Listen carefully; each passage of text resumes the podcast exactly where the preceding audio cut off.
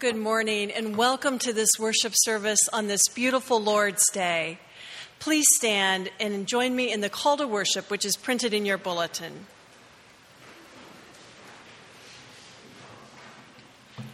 Praise the Lord.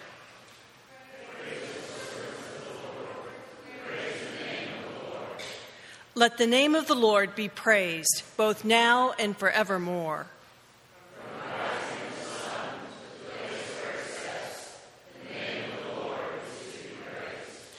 The Lord is exalted over all the nations, his glory above the heavens.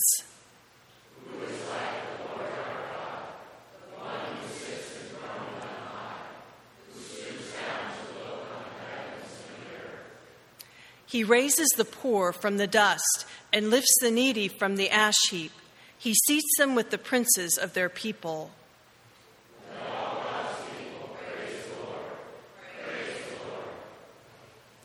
O God, who makes yourself known both in the stillness and in the flurry of life, we sense your presence here with us now. In music, word, and song, we lift our hearts to you. Purify our thoughts and strengthen our resolve that we will continually be aware of your presence and grace in our lives. This we pray in your name. Amen.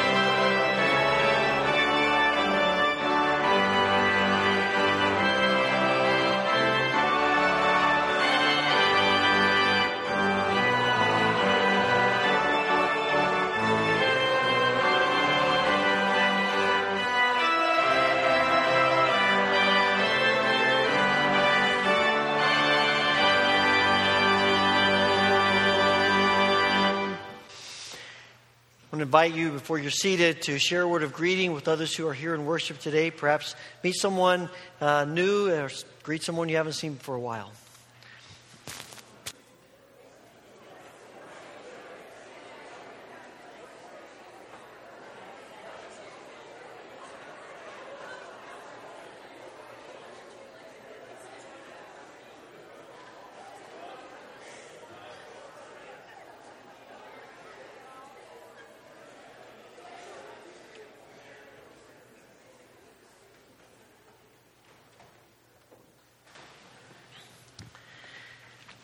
We gather today, uh, there are a few things happening in the life of our church at other times, and you see in the bulletin uh, a few announcements.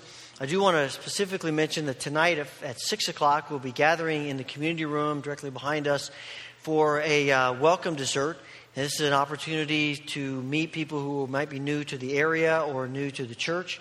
And if you fit either of those categories, we especially want you to come. Uh, but we want everyone to be there and to have a chance to fellowship and uh, perhaps meet some new folks and get connected and reconnected uh, after the summer is just about done. And uh, we, we look forward to this time together. Everything, all the food and drinks will be supplied. So just come and enjoy uh, a time of fellowship together.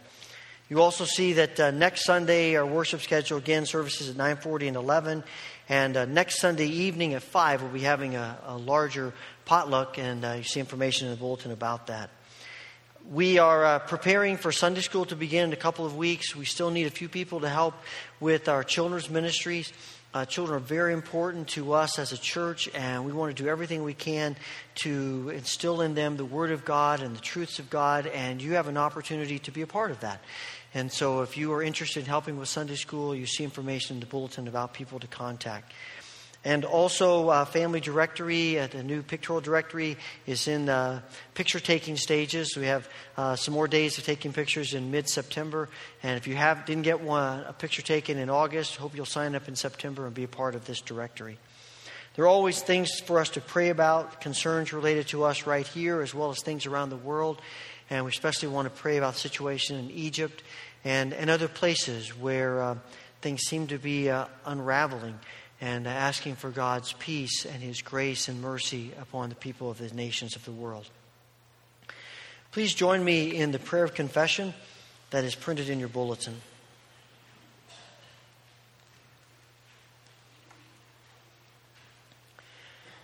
Let's pray together. Heavenly Father, open our eyes to the truth of our frailty and fallibility. Give us courage to admit when we are wrong and courage to seek forgiveness from those who have been hurt by our sinful ways.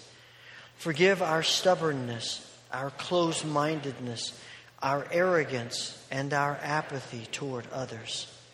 Fill us with the grace and truth of your Holy Spirit that we might think, see, and act more like Christ, through whom we pray. Amen.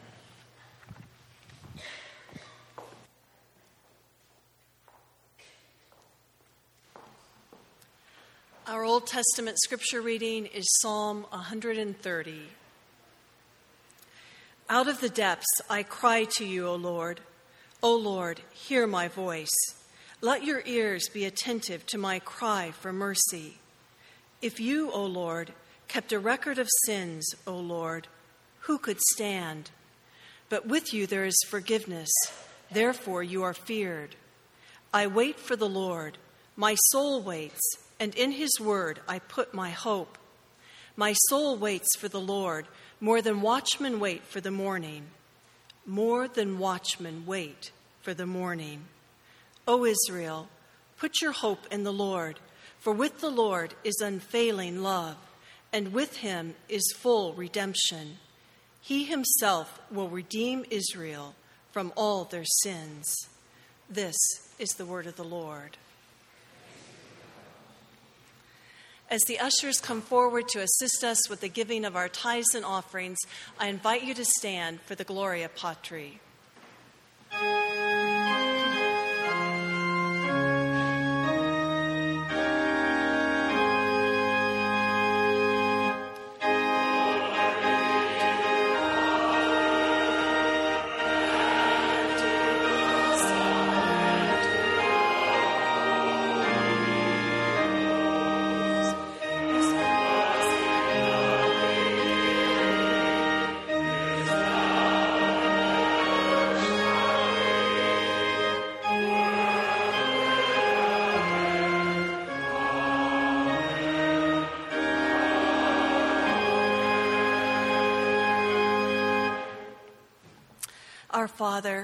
We thank you that you are so generous to us. All that we have is a gift from you. Help us to serve one another so that we may reflect your spirit and your goodness. Amen. You may be seated.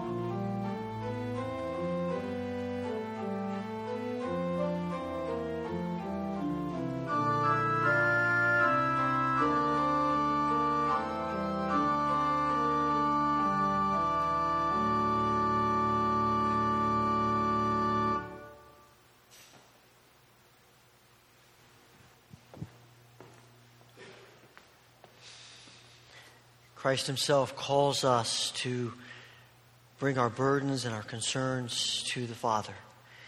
And as we come together and worship, one of the great joys we have is praying together, joining our hearts, our minds, our spirits in prayer. If you would like to use the altar rail as the place where you come and offer your prayers, I invite you to join me.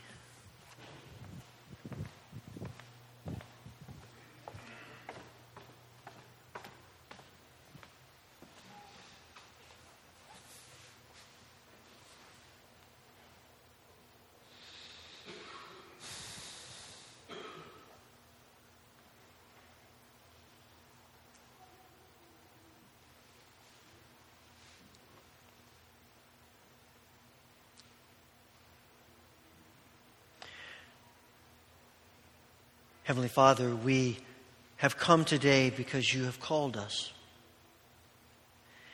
You invite us to come into your presence, to pour out our hearts in prayer. We come today acknowledging our need and counting on your help. Our prayers today are probably as varied as we are. So hear us as we pray. Hear our prayers for those who suffer. In whatever form the suffering may take, bring your healing. Hear our prayers for all who grieve. For those who've experienced a recent death, for those who might be marking the anniversary of a death, for all who are struggling with the death of a relationship or of a dream. Comfort us in our grief. We pray that you will strengthen us in our weakness, lift us as we struggle under the heavy burden of living in this fallen, broken world. And help us to look to you as our source of life and grace, restoration, mercy. Father, we pray for our world that continues to be mired in pain, distress, and famine, and drought.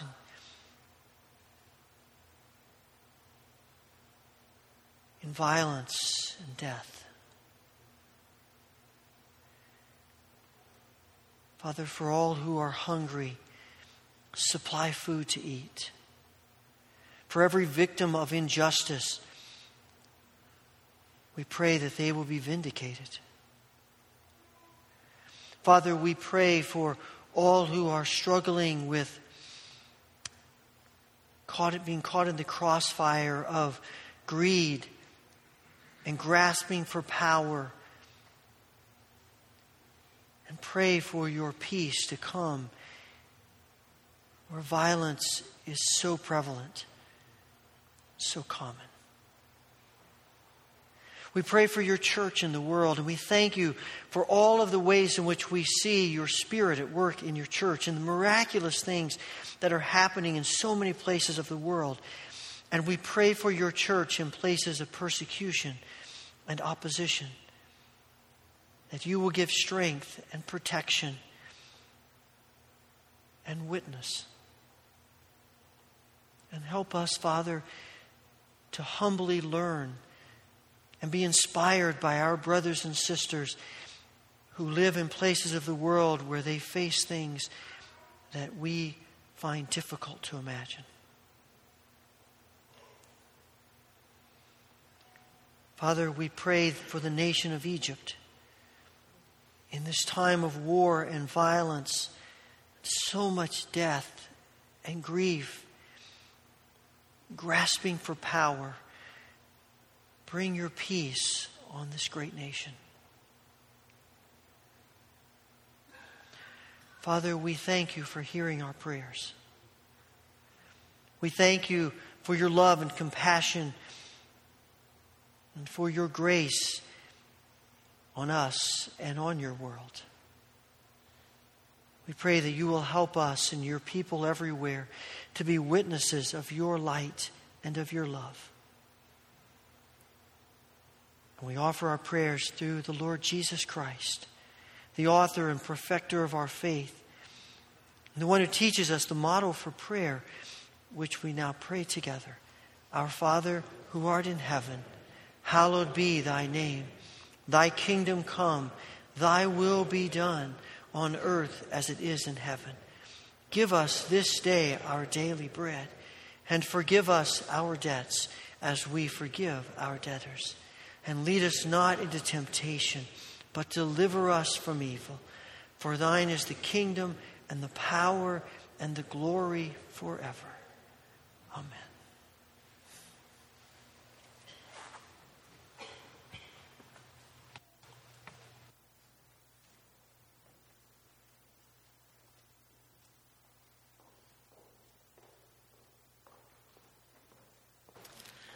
Our New Testament scripture reading is Romans 6 1 through 14.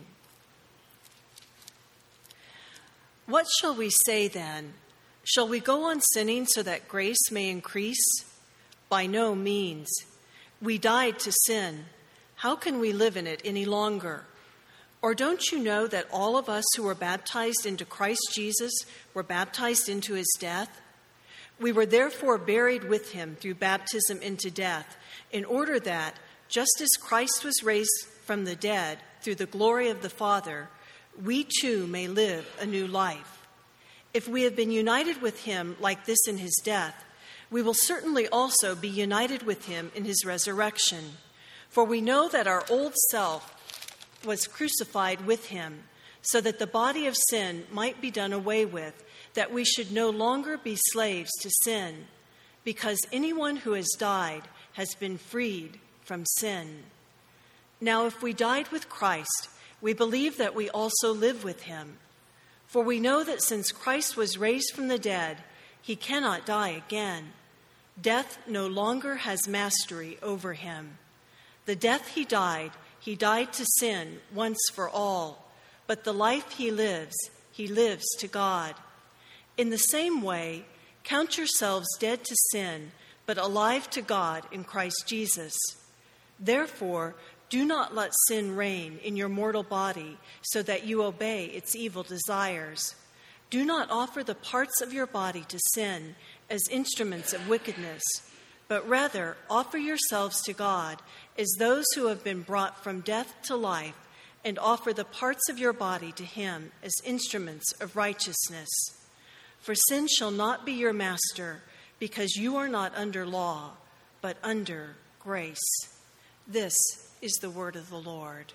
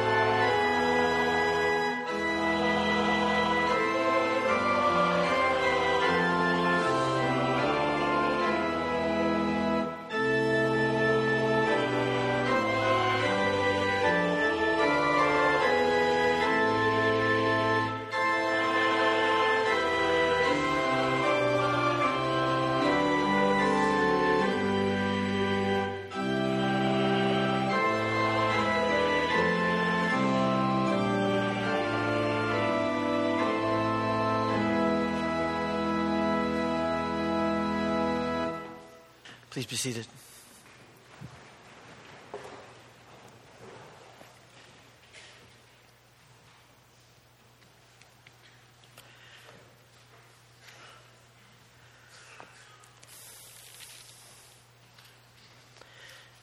Imagine this scenario for a moment.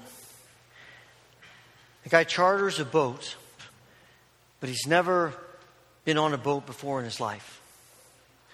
He goes out by himself. He doesn't tell anybody where he's going.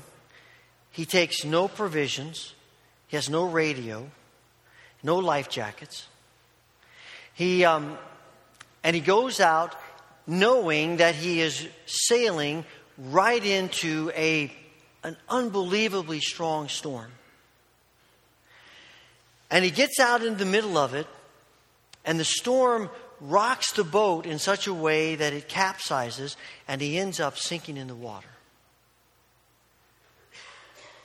And to top it off, this isn't the first time he's done this.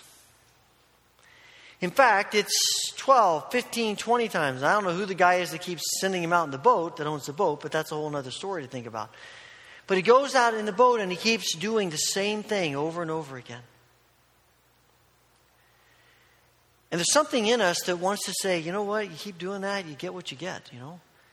You get what you deserve. We kind of view the things that people do that way. And when I think about this psalm, Psalm 130, there's something of that image that comes to my mind of a guy out in a boat and, and he doesn't have a clue what he's doing. He is totally at fault, and here he is crying out to be rescued. You see, there are some psalms that are where, where the psalmist cries out for help because he or she is being oppressed. There are some psalms that where people cry out because of injustice, because the weight of the world is on them, because people have mistreated them. But this is not one of those psalms. This is a psalm written by someone who was sinking under the weight, the guilt, the shame of their own sin. When you begin, the psalm begins, Out of the depths I cry to you, O Lord. Hear my voice, and I cry for mercy. If you, O Lord, kept a record of sins, who could stand? This is about sin. And this is about someone who is sinking in the depths of despair and shame and guilt because of sin and crying out for help. Now, I think one of the reasons that we have a tendency to look at people who, have, who may have done these kinds of things over and over again with a certain amount of, of uh, disgust is because we don't think seriously about our own sin. See, we read the psalm like this, and most of us probably aren't thinking that we have lived with this enormous weight of guilt and shame on us. Because that kind of feeling, that's related to the really bad sins. That's related to the stuff that might get you kicked out of the church. These are the big things. Well, those things, sure, no problem. You feel that shame and guilt and, and all of that. You're like you're sinking in the depths. We get that. But most of us probably don't think that way about our own sins. And the moment that those thoughts come into my mind, I automatically think of a couple of, place, of passages of Scripture. One of them is in Luke 18, where Jesus tells the parable of the Pharisee and the tax collector that go to the temple to pray. And the, the Pharisee kneels down and he says, Oh God, thank you that I'm not such a horrible person like this tax collector over here. Thank you, God, that I don't take advantage of people like he does. Thank you, God, that I'm not, that, that I'm not the, the swine of the earth like this guy is. Thank you, oh God, that I'm a good person. And the tax collector's over there on his face with his nose buried in the floor saying, God, he's right. That's who I am. I'm horrible. I've done all these terrible things. I am a wretched sinner. And Jesus says, it's the tax collector, not the Pharisee, that goes away right with God. See, one of the things that we tend to do in rationalizing our sin is we compare ourselves to other people. Of course, we don't compare ourselves to people who are better than us. We compare ourselves to people who are worse than us, right?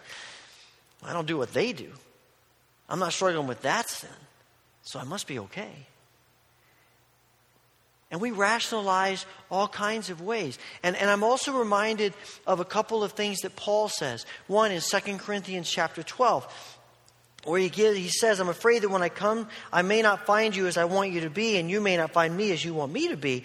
I fear there may be discord, jealousy, fits of rage, selfish ambition, slander, gossip, arrogance, and disorder. And just to make sure we don't miss it, in Galatians chapter 5, he says the acts of the flesh are obvious sexual immorality, impurity, and debauchery, idolatry, and witchcraft. And we kind of think, let's just stop right there because, yeah, those are bad things and we don't do those things. But he doesn't stop there. He says, well, let's not forget hatred, discord, jealousy, fits of rage, selfish ambition, dissensions, factions, envy drunkenness, orgies, and the like. And I warn you, as I did before, those who live like this will not inherit the kingdom of God. See, we want to rationalize our sins. We want to say, well, I'm not that bad. Sin is sin. And we ought to feel guilty about our sin. There ought to be a sense of, of shame about our sin. And so often, one of the reasons that, that we don't recognize how much we need God is because we don't really want to admit that we're that bad. That we're really struggling with that much. Until we find come across a list like this. But the psalmist recognizes that he is in deep trouble. He's crying out, Lord, I- I've blown it. I am in serious trouble here and I need help. We often find that when we I think when we get ourselves into these positions, whatever they may be, our first solution is to try to get ourselves out of it. We work a little harder. We just we just set our noses to the grindstone a little more. If we could just, you know, we just do, I'm going to do better next time. And, and there's good in that. But that would then mean the psalm would read, Out of the depths, I climbed out myself out of the depths, I got myself up to the surface and I tipped the boat back over and crawled back up on the deck. Out of the depths, I can handle it. And the psalmist says, Out of the depths, I cry out to you, O Lord, because there is no way in the world I can handle it. The only hope I have is if you come and rescue me. And you and I need that mindset.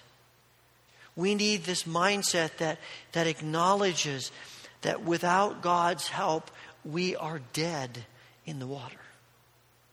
Without God's help, we can do nothing. We'll never get anywhere. Without God's help, we are sinking like a stone, and nothing can change it without God's help.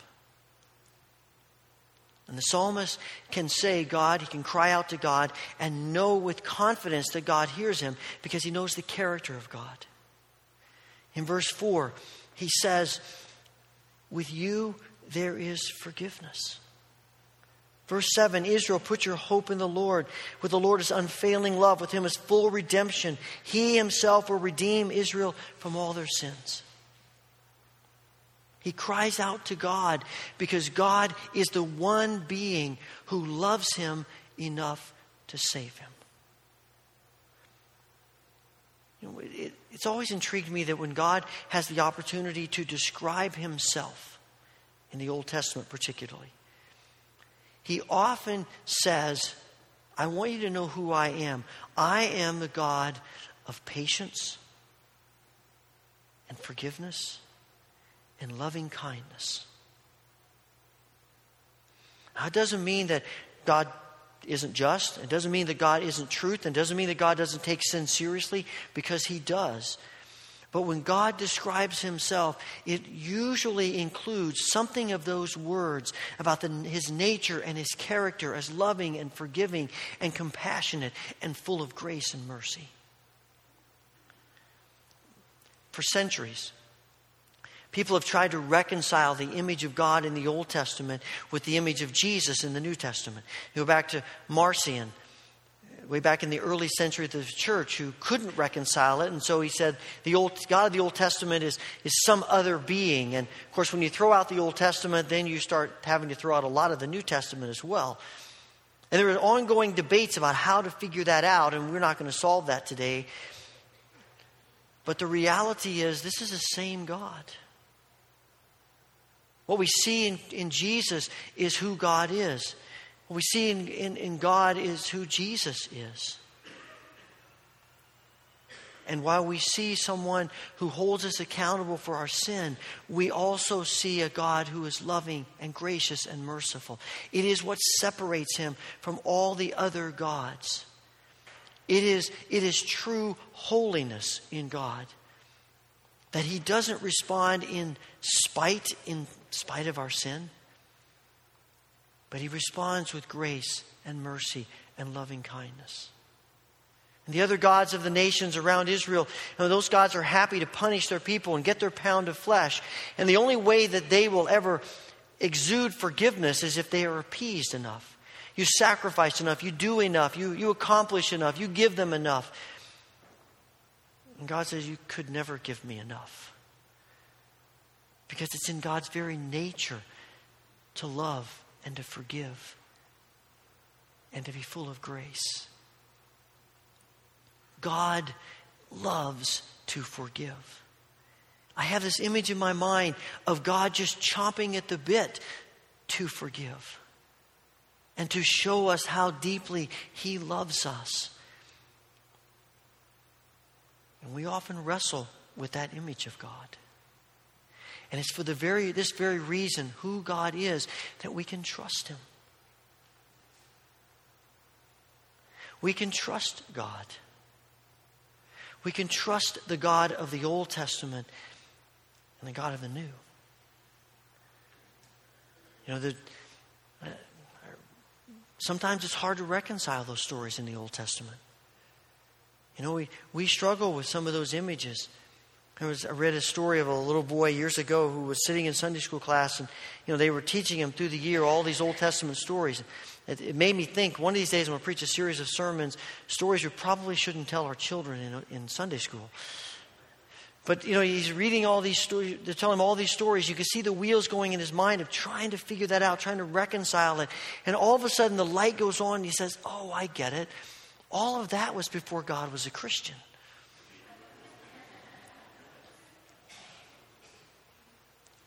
You know, it's, it's sometimes it's hard. And this, but here is the psalmist in the middle of the Old Testament life saying, God is good and merciful, and we can trust him.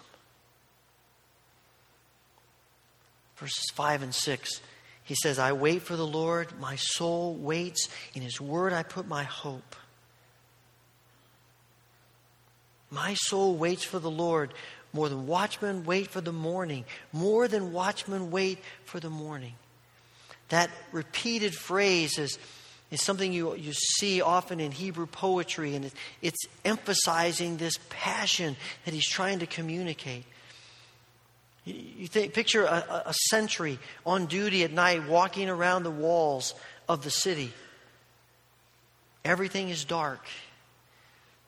And when it's dark, anxiety rises and level of fear rises and you hear every noise and every creak and, and everything going on and you're continually looking around and, and, and there is this sense of, of insecurity. I remember times when, when uh, especially when the, the kids were younger that uh, sometimes when I'd be working at a camp for a week or so, Cindy and the boys would go to her parents for a while, and I'd usually have a night at home by myself. And you know, in that darkness of the night, you hear everything, stuff that I'm sure were going was going on all the rest of the time. But in that darkness, by yourself, you know, the anxiety level rises. What's weird is that a few times Cindy went to a retreat or something, it was just me and the boys. You know, they might have been five, six years old. I felt more secure with them there, like they were going to save me or something. I don't know. But there is that sense of just that darkness brings a sense of fear, and you look out and you're waiting for that first light of dawn. And something about that first light of dawn brings relief. And you think of a sentry in those ancient days guarding the wall. in the middle of the night and every few minutes gazing up at the horizon, looking for that first light of the sun. And he can't wait. He's passionate about it. And the psalmist says, This is the best I can do to try to communicate the depth in my soul of how much I want God. Every part of my being yearns for God. I trust Him that much.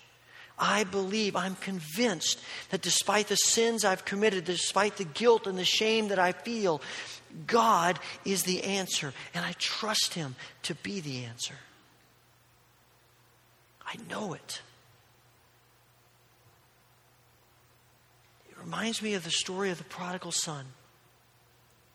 You know, the son, prodigal son goes off, he takes his father's inheritance, he embarrasses his father, he squanders everything he has, and he's sitting there in the middle of a pigsty thinking, if I could just eat what the pigs are eating.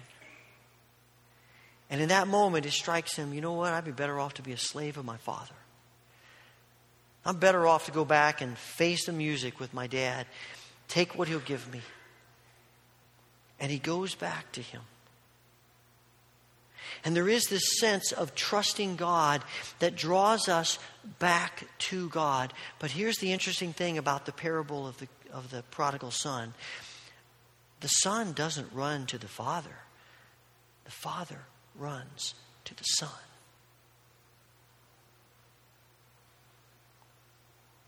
This is the God in whom we place our trust. It doesn't matter what sins we've committed if we think they're too big for God to forgive or too small to mess with. Our loving Heavenly Father is inviting us to come to Him and find grace and forgiveness and freedom.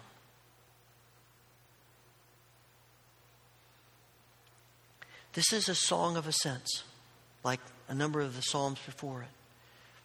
It's one of the songs that the, the pilgrims sing as they make their way into Jerusalem. And it strikes me as kind of an odd song for them to sing as they prepare for worship.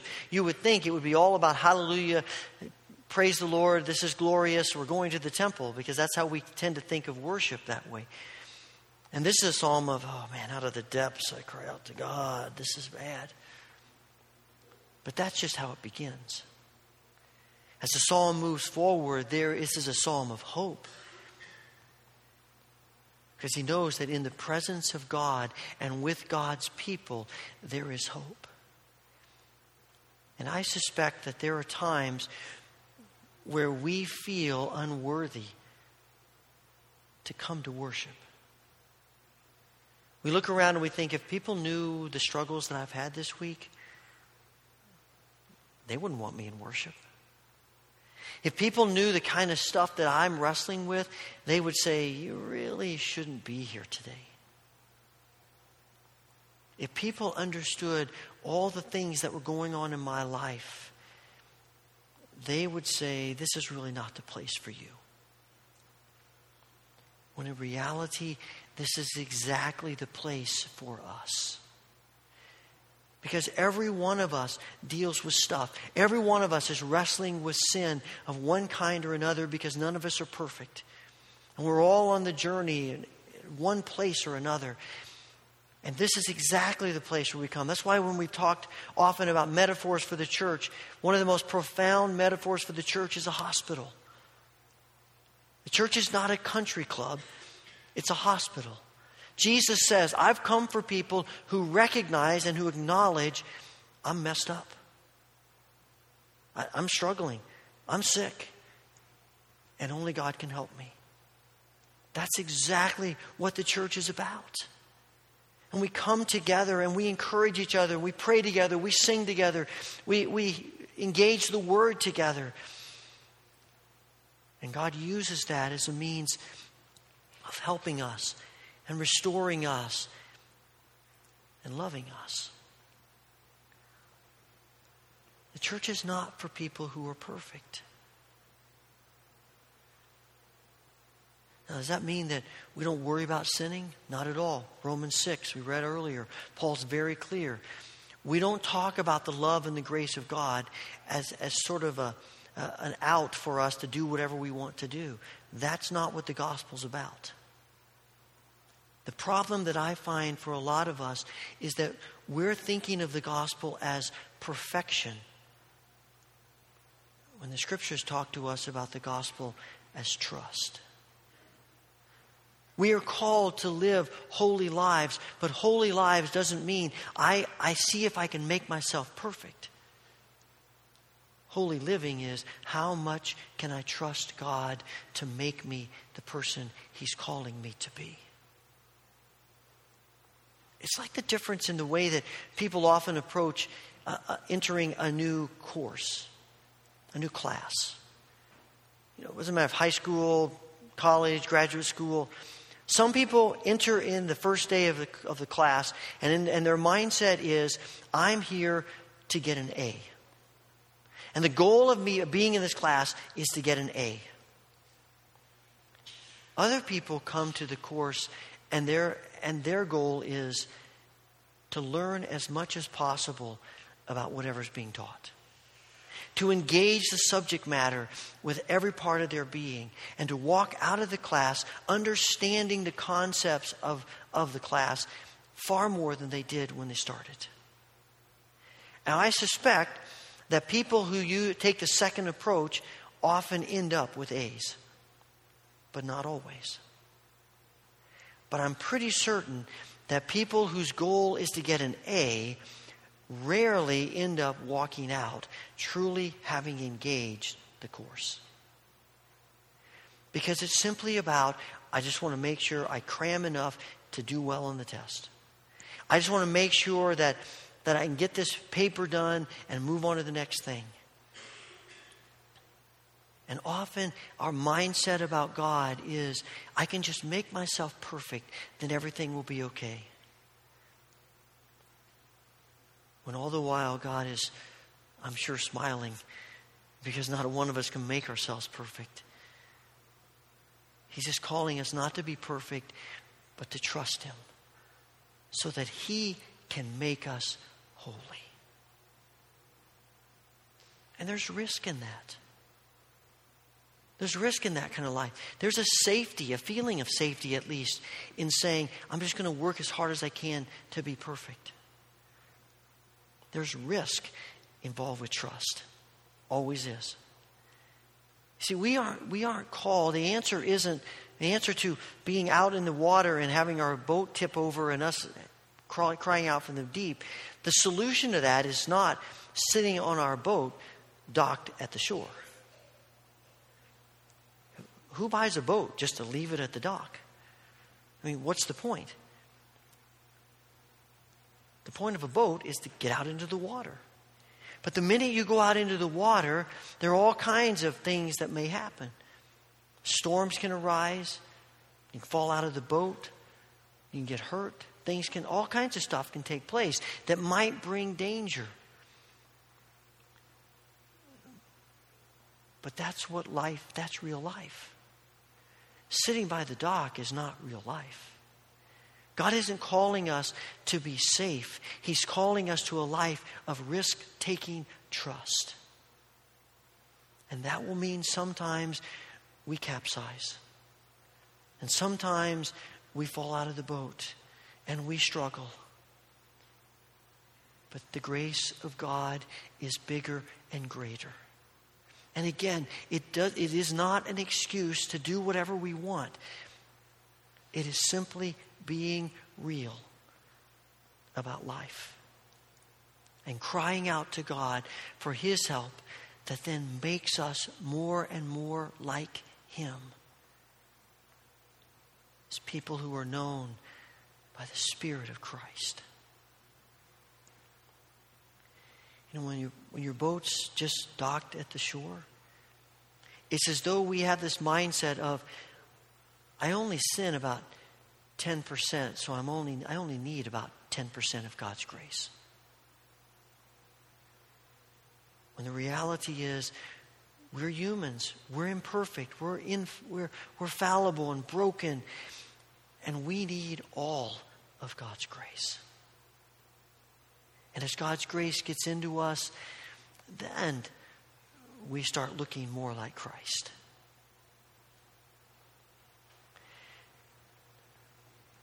Through the years, Brennan Manning has been an author, a speaker who has impacted a lot of people's lives. He's written a number of books Ruthless Trust, Abba's Child, Ragamuffin Gospel, among others. He has spoken to thousands of people through the years, and, and uh, many of you, I would guess, have probably read some of his writings, and, and, and you know his theme of, of grace and, and even of, of honesty. He died in April. And the last book he wrote, he titled uh, All Is Grace, and the subtitle was A Ragamuffins Memoir. And he, he says in this book that it is the most, he is the most brutally honest he's been in any of his writings, any place he's spoken.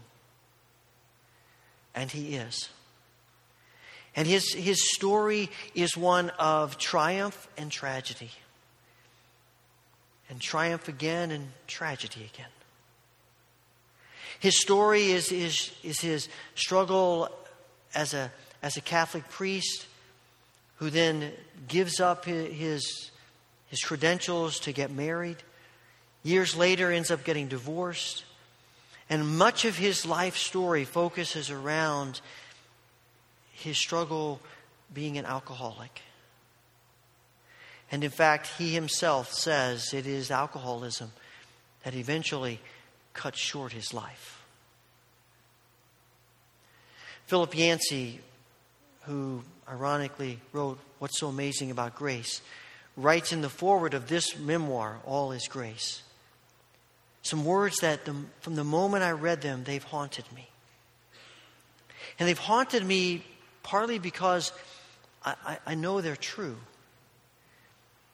and partly because I wrestle to really engage them being true.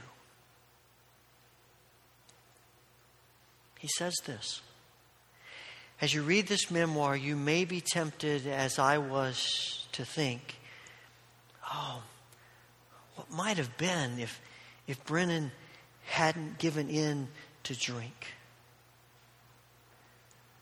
And then he says, I want to encourage you to, to re, reframe that thought. And to, and to ask it maybe like this what might have been if Brennan had never discovered grace?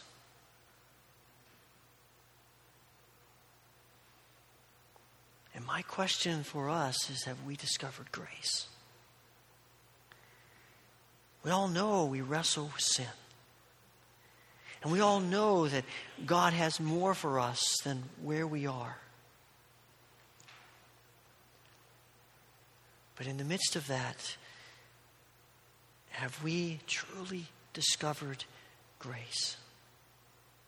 Grace that can be honest about our sin, and grace that's rooted in our loving, forgiving Heavenly Father. Please pray with me.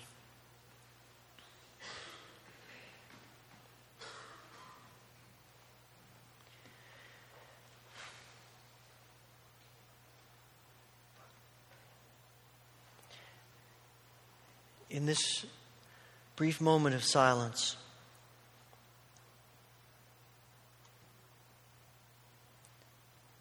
cry out to God in whatever way you may need to. And know that He hears you.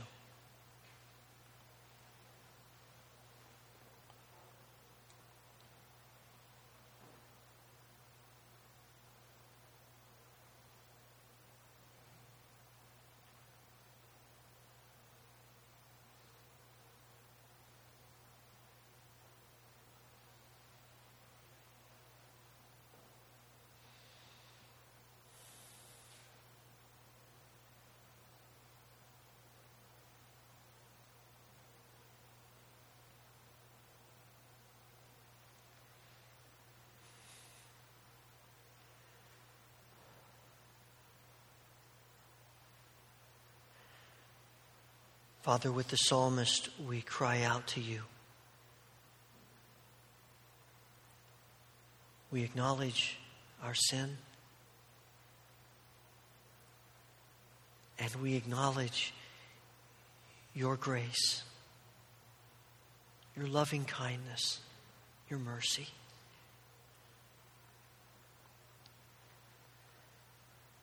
Father, give us a new glimpse, a new experience of your grace today. That we might be more and more like Christ.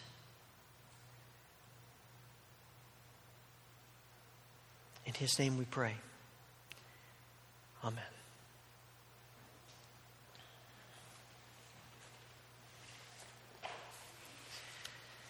Our closing hymn this morning is hymn 267 that declares Jesus, my strength, my hope. Let us stand as we sing together.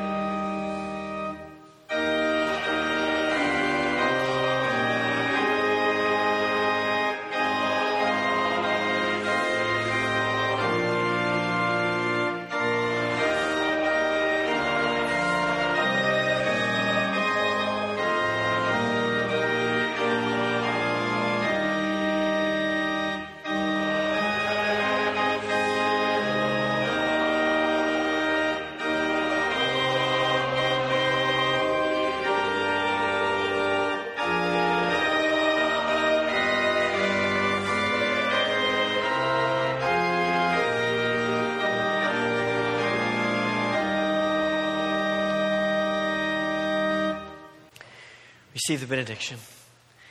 May the Lord bless you and keep you. May the Lord make his face shine upon you and be gracious unto you. May the Lord turn his face toward you and give you peace. Amen.